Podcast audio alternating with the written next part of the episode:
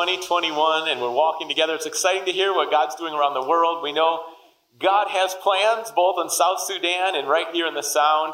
And I believe that this is a time more than ever as we start this year that we are sensing we need God to move. We want God to move for such a time as this. And it's our tradition the last six years to set aside 21 days, that comes from the book of Daniel, as we begin the year to fast and to pray. And maybe that's new for you. Maybe you've never had intentional time of fasting and praying, or maybe you've been doing it for a few years, and it's a great time to refresh and go deeper with God. And when you think about fasting, this is not a Grace Community Church thing, this is a Bible thing. And throughout the Bible, fasting, from beginning to the end of the book, uh, the 66 books, we see Moses fasting. And Moses spent 40 days fasting on a mountain, and God revealed so much to Moses. And when we fast and pray and seek God, God reveals things to us. Esther was a queen, and she declared it was time to fast. And all the Jews were fasting together because there was peril. And they weren't sure if they were going to make it as a nation or how many people were going to be killed, but they were fasting and praying. And Nehemiah stepped into a city, and it was in ruins in Jerusalem. He was returning from exile. And as he looked around the city, not only physical ruins, but spiritual ruins and moral ruins. And he set aside time to fast and pray, to grieve, to cry out to God. And God gave him direction and vision. And God will give you direction and vision when you seek God. And in the early church, in the book of Acts, they are fasting and worshiping God, and God starts to give direction, and you are going to go over there, and this is what I desire. And you see Jesus fasting for 40 days, and you see it in the wilderness, and he resists temptation. The devil shows up, and he overcomes the devil. And maybe you need to break free from some sin patterns and some temptations you've been giving into. You need to fast and pray and seek God. And God brings victories. Jesus told his followers, when you fast. In other words, it's a healthy rhythm in following the Lord. And intentionally, that's how we start the year here at Grace, these three weeks. When you think about fasting, it's really less and more at the same time. And the less, the word fasting means to cover the mouth. And oftentimes in the Bible, it relates to food. It could be less food that you skip a meal, you skip several meals. Uh, some people, they're going to fast from certain foods, maybe desserts. Uh, some people are going to fast from sunrise to sunset every day. Pick a, a fast that really fits you in terms of where you're at in that next step with the Lord. It could also be a different realm. Some people fast from social media, fast from entertainment or movies or television. Some people fast and really set aside, even wake up an hour earlier to have time with the Lord and fast from whatever the usual routine is in the morning and have a time with God. I'm encouraged as I'm already hearing people from our church and what they're going to do in terms of fasting, but it's not just to go through the motions or have less of something. Because to be honest, I don't look forward to that part of fasting. That's not something I enjoy. I like food. Anyone else? Food's good. Food's good. We got a lot of entertainment in America, a lot of things to enjoy. It's not easy to set some things aside and have less. So there's a part of me that's like, oh no, here we go, fasting. Being honest, because it, there's a part of the flesh that doesn't want to have less of something. But here's what's exciting, and it's the more. It's the more. More of God's presence. I encourage you to spend more time in God's Word the next three weeks than you usually do. More time in prayer and more listening to God. In the pace of our culture, to step back and listen to the Lord. More clarity in your life, more courage to do what God's calling you to do. God pours out more, uh, but at the same time, it includes less. And it's a both and, but by faith we fast, and by faith we seek God, in God moves. God moves in power. And be encouraged that God's faithful and He's called us to fast. And listen to God. This isn't legalistic. This is you choosing, not even the person next to you, but you choosing in this season what's going to help you walk with God, grow closer to God, abide with God, listen to God. And then let's do that together intentionally. Uh, we're also having something unique in January where we're going to have a gathering together on Zoom Tuesdays at noon for half an hour. Anyone who wants to join, that's uh, wide open on Zoom. You said maybe Zoom is new. Yeah, it's a tool that we can join together. It's, it's the best tool we found where we can come together, pray Tuesdays at noon. Maybe you're at work and you just, that's your lunch break, but Tuesdays at noon for half hour, church wide, one heart, one voice, one prayer, seek God together, again, as part of the rhythm of intentional fasting and praying here in January. And our theme in this series is a greater love. God's love greater than any other love. And we're looking at different aspects of God's love God's kindness, God's humility. Uh, today we're going to look at the confidence of Jesus. Uh, we've looked at God's patience. Today, the confidence of Jesus. And you say, that's kind of unique. How does that relate to God's love? Jesus, loved by the Father, has a confidence and a trust in the Father, the person of the Father, the plan of the Father, and the process of the Father. Those three elements the person of the Father, the plan of the Father, and the process of the Father. There's a perfect love and there's a confidence.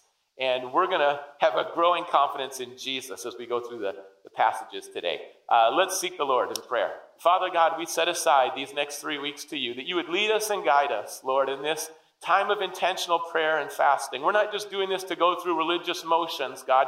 We're doing it because we need you in the deepest way, God, in our lives, in our homes, in our church, and in our land. And we're asking you to move by your grace and your power and through your word and your Holy Spirit. Jesus, you said that you would baptize with the Holy Spirit and fire.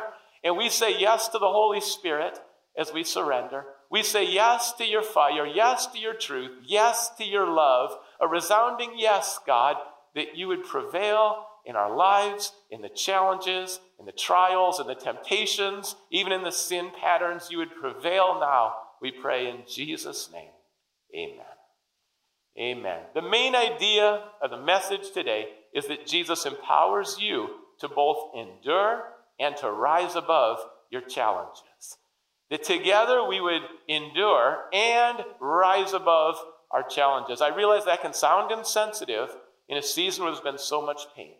And yesterday I spent time, it was uh, over Zoom with a couple in our church, and just sharing about the pain and some of the tragic things that have happened tears, prayers.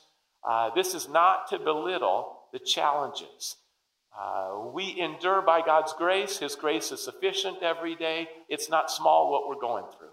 But we know that the calling on our lives is more than just to endure. But following Jesus and his example, it's to rise above these challenges. And how does that happen? There's a confidence that's so important a confidence in God, a confidence in His perfect love that is so significant in our souls. And sometimes when things are difficult, that confidence can get sucked away. And have you ever vacuumed and gone through the house vacuuming and then realized you just vacuumed something that was very valuable?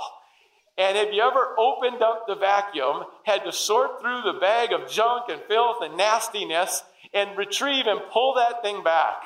Well, sometimes our confidence in God in the middle of the trials just kind of gets sucked away. We don't even realize it, but we've got to regain a confidence in God underneath all the trials that we're going through. And that's where we're going today. We're going to start with the Trinity because we are Trinitarians. Our God, one God, three persons Father, Son, Holy Spirit. And it's important to know Father, Son, and Holy Spirit. All equal. We worship Father, Son, and Holy Spirit. And the Trinity is the basis for all of our relationships because within the Trinity, we see perfect love, perfect unity, perfect confidence, perfect community. And our relationships should be a reflection, our lives, a reflection of God, the community and unity we see in God, the perfect love. So let's think about Jesus and the Father loves us, loves the Son, sends the Son. What's happening in Jesus' early life? He's in the temple. His parents are kind of astounded. They didn't keep track of him too closely. He was still back in Jerusalem in the temple, and he said, I have to be in my Father's house. He's abiding with the Father. The crazier life gets, Jesus will step back from the pace and the madness, and he will abide with the Father. Jesus was a carpenter, and then after about 30 years, he was uh, baptized by John. And what happened at his baptism? The Holy Spirit descended like a dove, and a voice from heaven, the Father, saying, This is my Son, whom I loved, and with him I'm well pleased.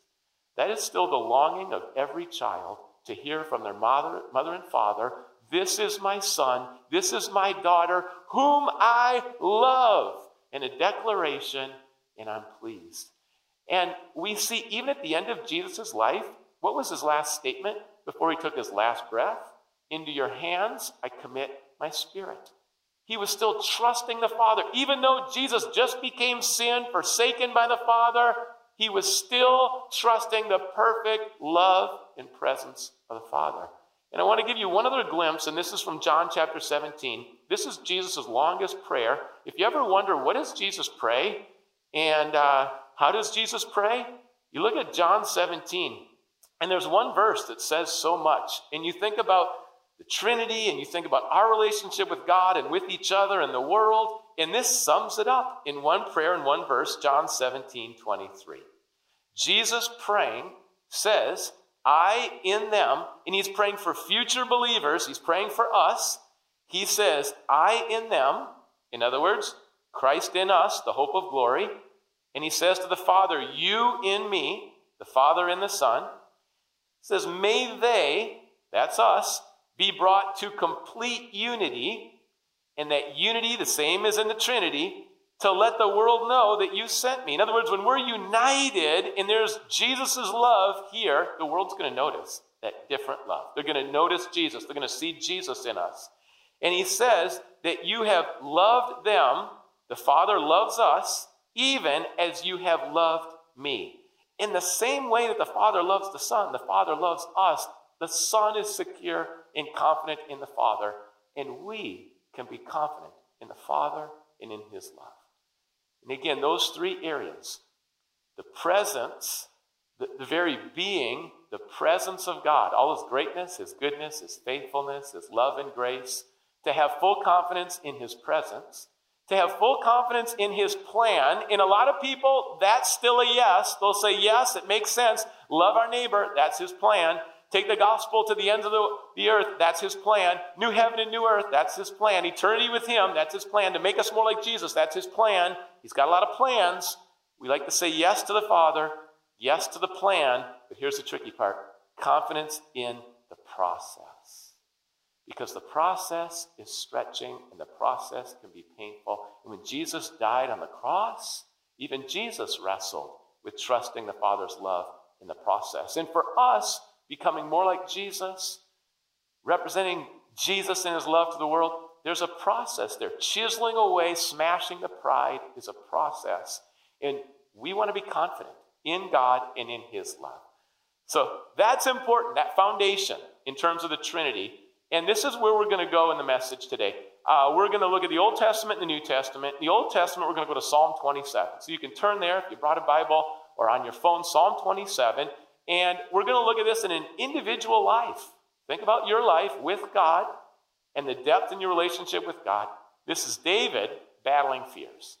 And how many of us have battled fear this last year? Intense battles with fear and anxiety and worry, with challenges and uncertainty. This is David finding confidence in God in the battle with fear. And that's Psalm 27. Then we'll look at the New Testament and say, what does it look like in terms of a community? And we'll take a look at at Acts, the book of Acts, the history of the church, but we're going to spend the bulk of our time here on Psalm 27. Confidence in God. You could write confidence in God next to this psalm, Psalm 27. Let's start in verse 1. The Lord is my light and my salvation. Whom shall I fear? The Lord is the stronghold of my life. Of whom shall I be afraid? When evil men advance against me to devour my flesh, when my enemies and my foes attack me, they will stumble and fall. Though an army besiege me, my heart will not fear. Though war break out against me, even then will I be confident. David has a confidence in God's faithfulness. There's a battle with fear. David owns it. He describes it. He doesn't deny it. A lot of people deny their battles with fear. David doesn't. Fear, it's a dark place. It's a lonely place. It's like a prison that wants to trap us and stifle and stymie our progress in abounding with God in our fruit with the Lord. Fear. It's a very intense battle. And yet, what does David say? In the middle of that, God is my light. The only place in the Old Testament where we read my light. Very personal. Light means my life, my joy, and also God is my salvation, the stronghold of my life. That word stronghold, it really means a strong, fortified place All of us have a place we can go when life and fear creep in. We can go to this safe place, who is God. What David is saying is he has an even if confidence. Even if fears, even if an army, for David it was often a military battle. That was the setting. He was in military battles often in his life. Even if there's another army, even if fear comes in, no, even if those things happen, I will have my confidence in God and in his love. Uh, Spurgeon says it this way I have learned to kiss the wave that slams me into the rock of ages. I have learned to kiss the wave, the challenges that come in life that really slam us to the rock of ages so that our faith would grow to the rock that is higher than I, to draw closer to Jesus in the most difficult times. And I encourage you to write down Psalm 27, uh, to spend time there, and maybe pick a couple verses and write them down. Put them on your phone, write them on a three by five card, put them in your bathroom, put them on your dashboard, uh, put it in your back pocket, memorize it. Grab some verses from Psalm 27 as we go through it right now. The ones that speak to you, highlight them right next to it in the Bible. Grab those verses and, and hold on to those. Let the Word of God dwell in you richly. And this is Psalm 27, an honest, raw prayer from David. Let's continue. And drop down to verse 4. One thing I ask of the Lord, this is what I seek that I may dwell in the house of the Lord all the days of my life, to gaze upon the beauty of the Lord and to seek him in his temple.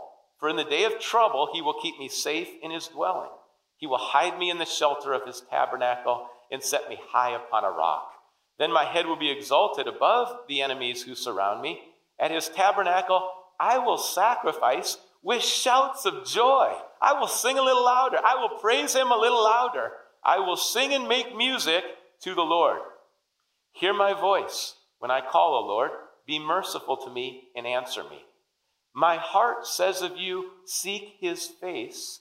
Your face, Lord, I will seek. What we see here is a confidence in the presence of God. And David has two things both a desire and a seeking. There's a desire and a seeking. Both are important. There's a lot of people who have a desire for God, but not much seeking. Oh, do you, do you want to walk with God? I want to walk with God. Really, do you want to get in His Word? I want to get in His Word. Do you want to seek Him in prayer and fasting? I want to seek Him in prayer and fasting. Well, is that your lifestyle? Like, are you, if we look at your life and my life, like, am I seeking God or I just have a desire to seek God? David doesn't want to have a desire to seek God. He wants to seek God and seek His face. Uh, when I'm going to the grocery store, because uh, we have different appetites, right? When I'm going to the grocery store, the kids, they'll ask me, Where are you going? And if I say the grocery store, they say, Oh, well, this is what we want. We want sugar cereal, we want some ice cream, and they just start bringing the list, right? And I'm kind of soft in those areas, so when I go shopping, I just tend to bring home a lot of treats. And I think the kids know that. But uh, they have an appetite in their stomach and they, they don't just have a desire, they want me to seek and take hold of those cookies that are on sale. Well, you've got an appetite every day, physical appetite. There's food you like, there's food you want. When you open up the refrigerator, when you go to the grocery store, like you've got an appetite and you don't just want to have a desire for that food, like you want to taste and see that that food is good. Well, you've got a spiritual appetite. And you've got a soul that's hungrier than your stomach. And what do you feed your soul?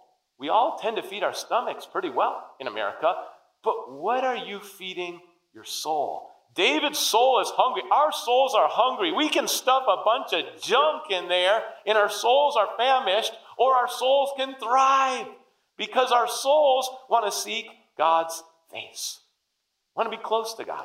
Uh, one of the best Christmas gifts I received this year was a little note. Uh, it wasn't purchased, it was written by one of our children. And this is what the note said. It wasn't even in fancy writing or a fancy card, it was like a ripped off piece of paper. And on that note, it was a coupon. Anyone ever receive a coupon from your kids if you're a parent here, a grandparent? This coupon entitles me to infinity amounts of visits to this child's room for the rest of their lives. And can you beat that? Now, I don't know what that's going to look like on some tough days. I don't know what it's going to look like during teenage years. I, but what I know I have is access to come visit and hang out in this child's room infinity times for the rest of my life. And that's a pretty good deal. I'm holding on to that coupon. How much more do you think our Father gives us infinity visits to seek His face, His throne of grace, anytime? And I'm thrilled that my child wants to be with me that much. How thrilled do you think our Father is when we seek Him and want to be with Him in that perfect? Confidence in God's presence, confidence in God's plan, confidence in God's process. David, uh, what does he say? He's talking about a temple right here. Well, the temple historically was built by Solomon after David. David's referring, yes, there was a tabernacle, but this is not about a building, a tabernacle, a future temple. This is about abiding, abiding and responding. This is about David's desire to abide. When we read ahead to the end of the book of the Bibles, uh, 66 books, and the Revelation, you know what we read? God is our light. That's what David declared. We're not going to need to bring any lamps to heaven. We're not going to need the light of the sun anymore because the light of his glory is going to be so wonderful and beautiful and intense. And we're going to abide with him forever. David is saying, God is my light, not just for eternity, but I want to abide with God today. I want to abide with God right now. I want to abide with God this week, even when the Philistines come, even when the armies come. I want to abide with God. He is hungry for God. Hungry for God I was talking to a pastor uh, this last month, and uh, this is what he said I am so hungry for people to be hungry for God. I am so hungry for people to be hungry with God. Now, I know God moves many times when we're not even seeking Him. And sometimes, even when we're rebellious and lukewarm, God still does wonderful things by His grace. But I'll tell you the pattern I see in the Bible is that when God's people get hungry for God and they fast and pray and they repent and they cry out to God, God heals nations. God changes lives. God sets revival and awakening in motion, but He often waits until the people want Him and hunger for Him and seek Him. And don't just talk the talk, but seek His face. And David is saying, religion is not enough for me. I'm hungry for the presence of the living God. Don't miss that. And then in verse 9, David continues and he says, Do not hide your face from me. See, he still has some insecurities. He still battles fear. It's just like us. We have some insecurities. Is God going to answer my prayer? Does he, is he really going to be here? Does he still care with everything I'm going through? And he says, Do not turn your servant away in anger. You've been my helper. Do not reject me or forsake me, O God, my Savior, though my mother and father forsake me. And many of us have had that experience. Though my mother and father forsake me, the Lord will receive me. It says, Teach me your way, O Lord. Lead me in a straight path because of my oppressors. Do not turn me over to the desire of my foes, for false witnesses rise up against me, and they're breathing out violence. David has a confidence in God's guidance. Another way of saying it is focusing on yourself or your challenges leads to an unhealthy or deteriorating confidence. If you overfocus on yourself, it'll end up in either pride or shame. That's where it'll go every time. You want to overfocus on yourself, it'll lead to pride or lead to shame. If you overfocus on your challenges, your confidence in God will deteriorate because you will magnify your challenges and you will shrink the Lord, and then your confidence in God will deteriorate if you overfocus on your challenges. So, how do we keep our focus on the Lord? Uh, I skipped over this one before, but seeking God leads to a growing confidence in God. Uh, what's happening here in David's life is he's seeking God, it's leading to a growing confidence in God. And what's his prayer?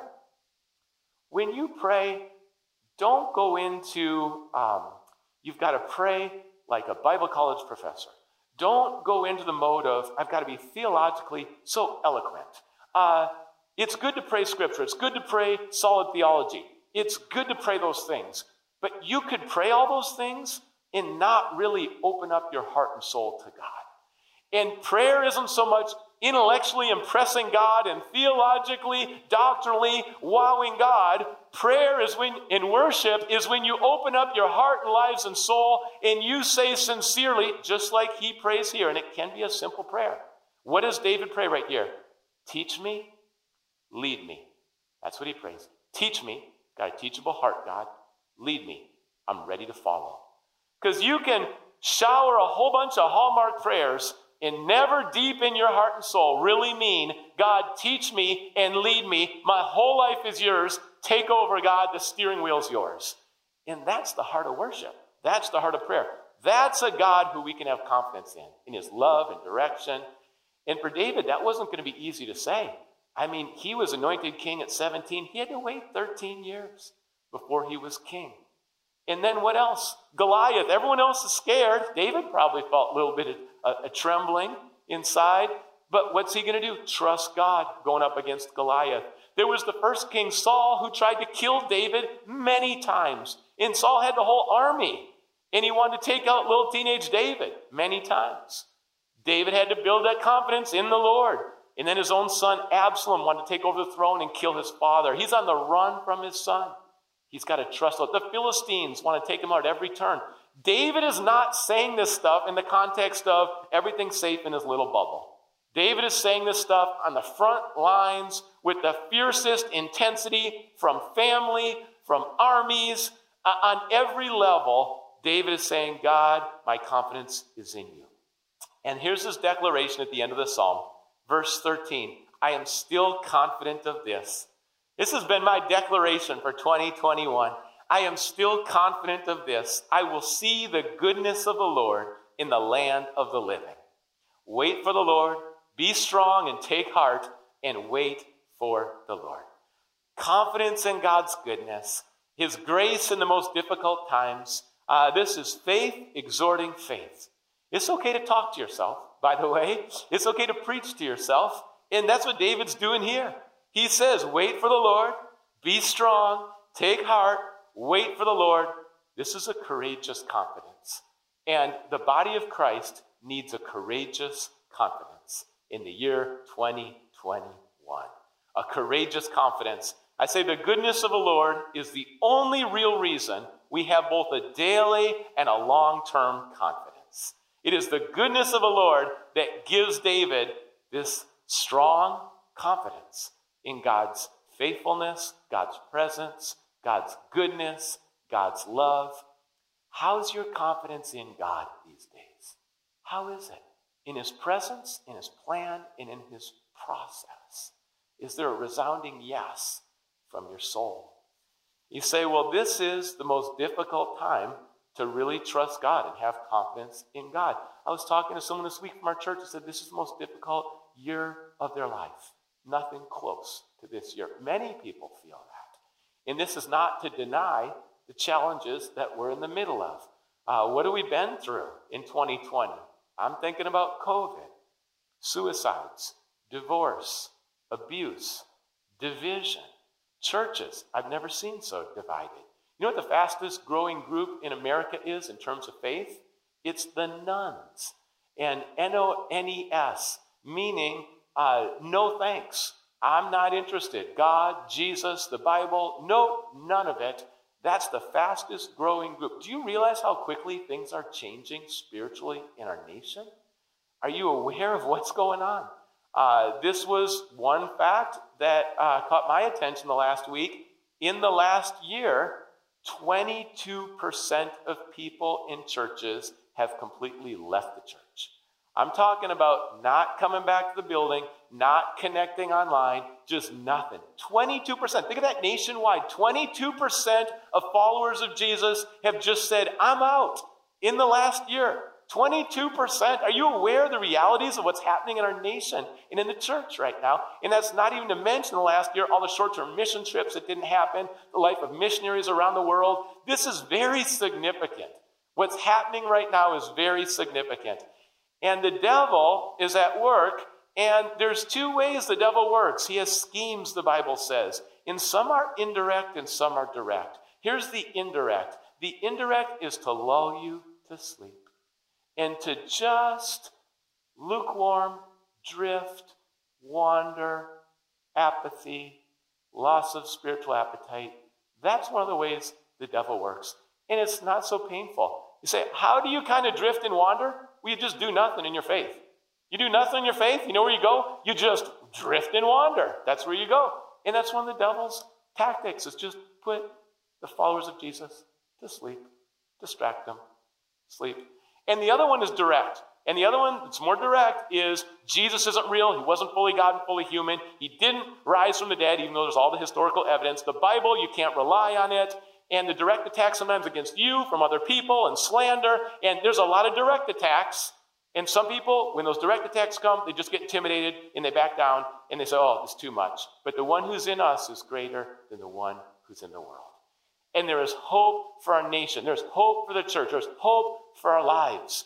And I've been spending time in the book of Joel because I, I see some parallels, and I want to share a few verses from the book of Joel. This is from chapter 1, verse 2.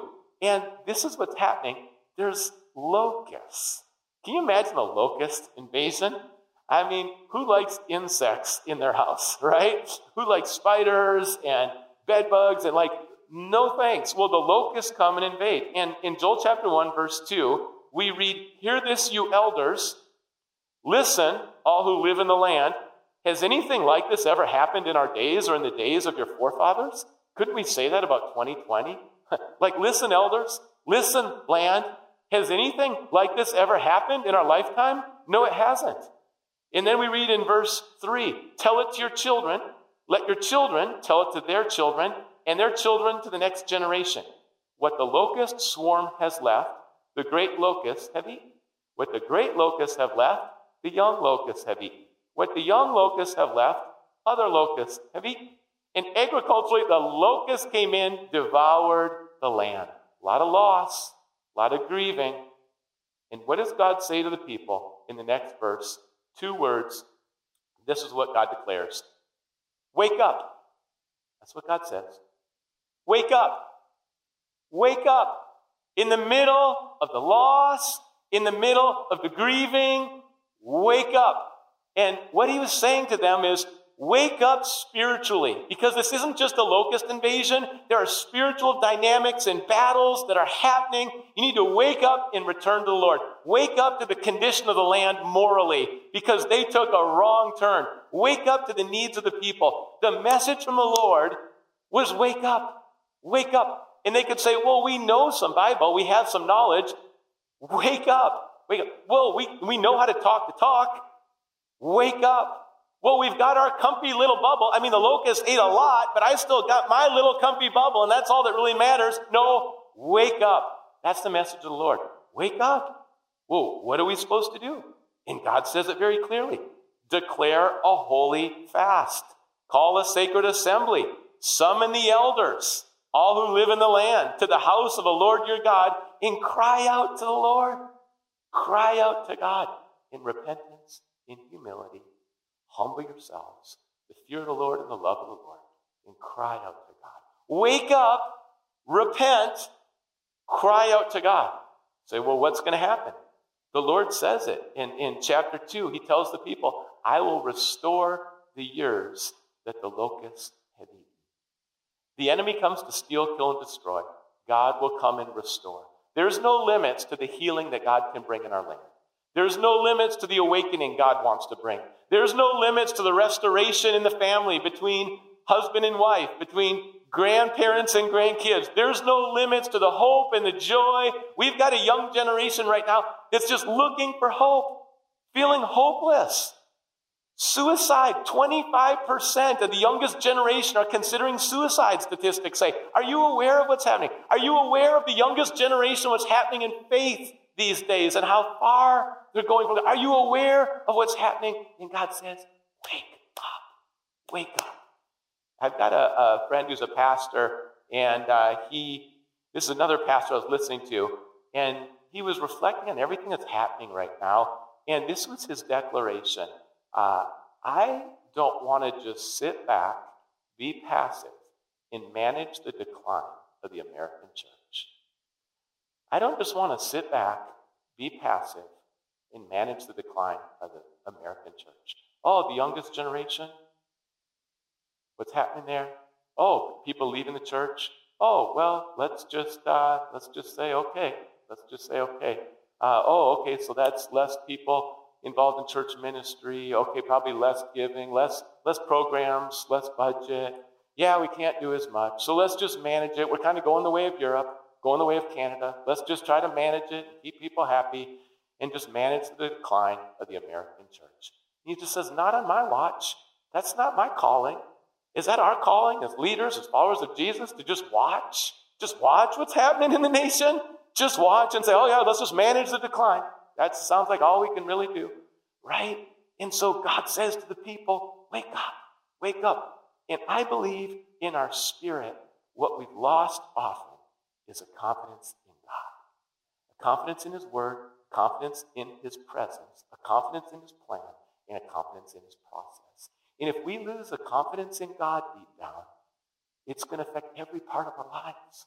And so we've got to return, not to religion, but we've got to return to God and seek Him. You say, well, what could happen? Uh, God will raise up influencers. God will raise up, you are a culture changer. You are an ambassador of Jesus Christ.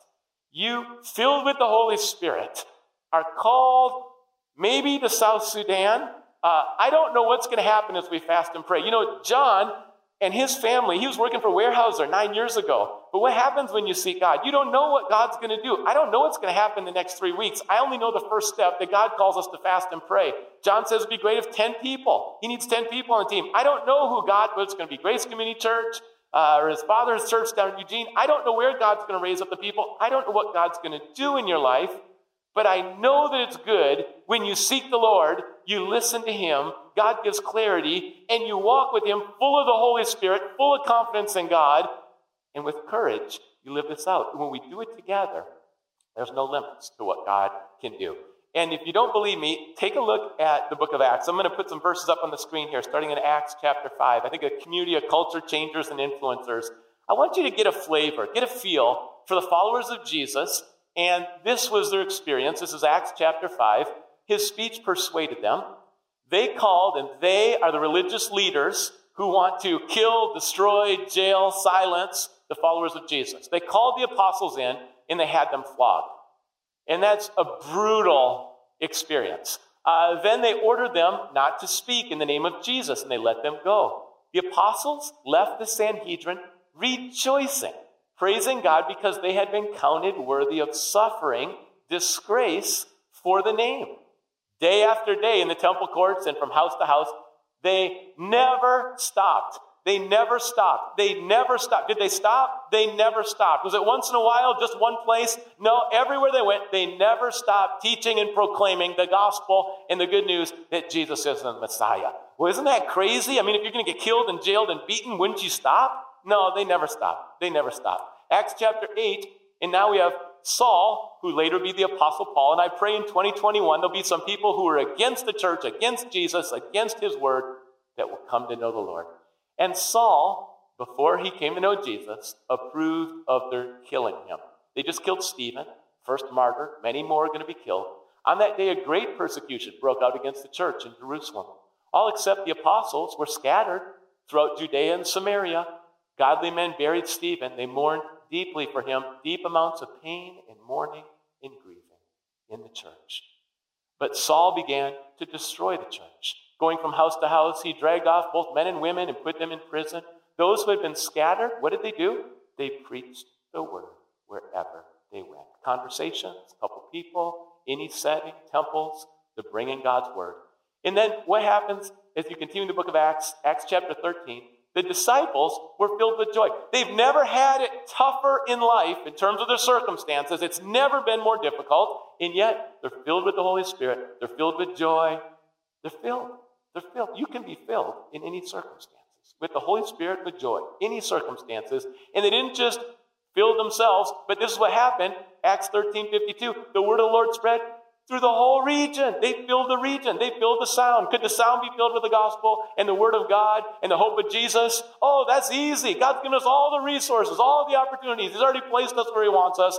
Easy, easy to see revival in the sound, if we rely on the Lord, we're filled with His presence. And things got difficult. This is one more. For Saul, one night the Lord spoke to Paul because Paul's getting beat up and he's lonely and he battles fear. And he just wonders, what do I do next? And sometimes it was hard for Paul to hear the Lord and to know what to do. And one night the Lord spoke to Paul in a vision and said, Don't be afraid. Keep on speaking. Don't be silent, for I am with you. And no one is going to attack you and harm you because I have many people in the city. God often speaks in that gentle whisper. Even spiritual giants like the Apostle Paul need that gentle reassurance from Jesus and confidence in the Lord. And I feel like it's, it's time to rise up. It, it really is. As I think through these passages, from our point of view, because all we really know, to be honest, for most of us, is American Christianity in this century. That's what we know. So when we look at these verses of how the church lived, we call this radical. Would you agree? we look at this and say, this is radical. But I think if we were talking to them, they would say, oh no, this is normal. This is how Jesus lived. This is normal. Jesus and his followers, this is normal. Well, you guys were so radical. No, we weren't. We were just normal. And then we might step in and say, well, no, no, no. Let us explain normal to you. This is not normal. Let us tell you what's normal. And they would listen, and I think they might say, that's not normal, that's sleepy. That's not normal, that's distracted. That's not normal, that's self absorbed. That's not normal. And so, what is normal? How do you follow Jesus? What do you base it on? The culture, your friends, your experiences, your nation, or the Bible, Jesus Himself, and His calling on our lives. Maybe we need to think about what is normal. Maybe God doesn't want to do just a little bit less of this and just a touch less of that. Maybe God is going for the heart and the soul and the core of following Him. Now, I realize this can make it a little uncomfortable, it can be a little squirmy. Uh, let's look at an encouraging picture. And let's take a look at this picture someone shared. This is New York City, 1950s, Christmas Eve. When I look at that picture, I just think there's kind of a confidence in the cross and in Christ. I can't picture that today. Can you picture that in downtown Seattle? Let's just put Christmas time, let's get the cross everywhere in our city. Some things have changed in our nation. The last few decades, things are changing rapidly. The last year, things are changing rapidly. Our goal is not to get cross symbols in the buildings downtown in Seattle. I'm not against that, but that's not our goal. Our goal is not ultimately to have symbols of the cross. As wonderful as the old rugged cross is, it's not to get more and more symbols of the cross in the church building, although we've got a cross. We've got crosses. Here's what's powerful not when it's on a building, not when it's downtown, but when your life, when people see you and they see Jesus. When people talk with you and listen and interact with you in your generosity and your kindness and your patience and your humility and your care and your words and your story and the gospel, and they get around you and they just say, I've just experienced Jesus. And when they get around you, they just get more, they, they sense Jesus. And that's what's powerful. When the churches in the South are alive with the Holy Spirit, confidence in God, and people who come into conversations or interaction, they experience Jesus. So I ask as we start now in this fasting, can we journey together? The next three weeks, can we journey together? Can we really worship God? Can we really worship God and journey together? And ultimately, let's put our confidence in God. Person, plan, process. Let's pray. Father God, we humbly seek you and admit, uh, Lord, we often get duped. Uh, we often fall asleep. We often lose confidence in you. And there's just not the fruit, the momentum, the awakening, the changed lives. God, the process is really hard. We often uh, believe your word and who you are, And Lord, we see that your plan ultimately prevails and it's good. But Lord, the temptations and the sin patterns and the fears and the worries and the self consumption and the materialism and the idolatry. And we elevate so much above you. And God, we pray that you would humble us. Our pride, our stubbornness, our rebellion, our trust in technology, our trust in methods that far surpasses our trust in you. God, when we look at who you are, Jesus, we look at how you lived. It's very different than how we're living. And there's a gap, and it's kind of uncomfortable. And it's easy to stuff things in our lives and deny it. But we sense your stirring. And God, just like you spoke to the people through the prophet Joel, we sense those words to wake up. We sense there's a lot on the line. And we sense we're going to need you at every turn. We don't know what you're calling us to, but we've come to worship. We've come to follow you. And we don't want to shrink back or hold back. So guide us as you search our hearts. Guide us as we get honest with you. We're not content with the way things are right now. We're not content in any superficial ways. Bring renewal. Awaken your people through your Holy Spirit. We plead for this. We seek your face. In your name we pray, Jesus.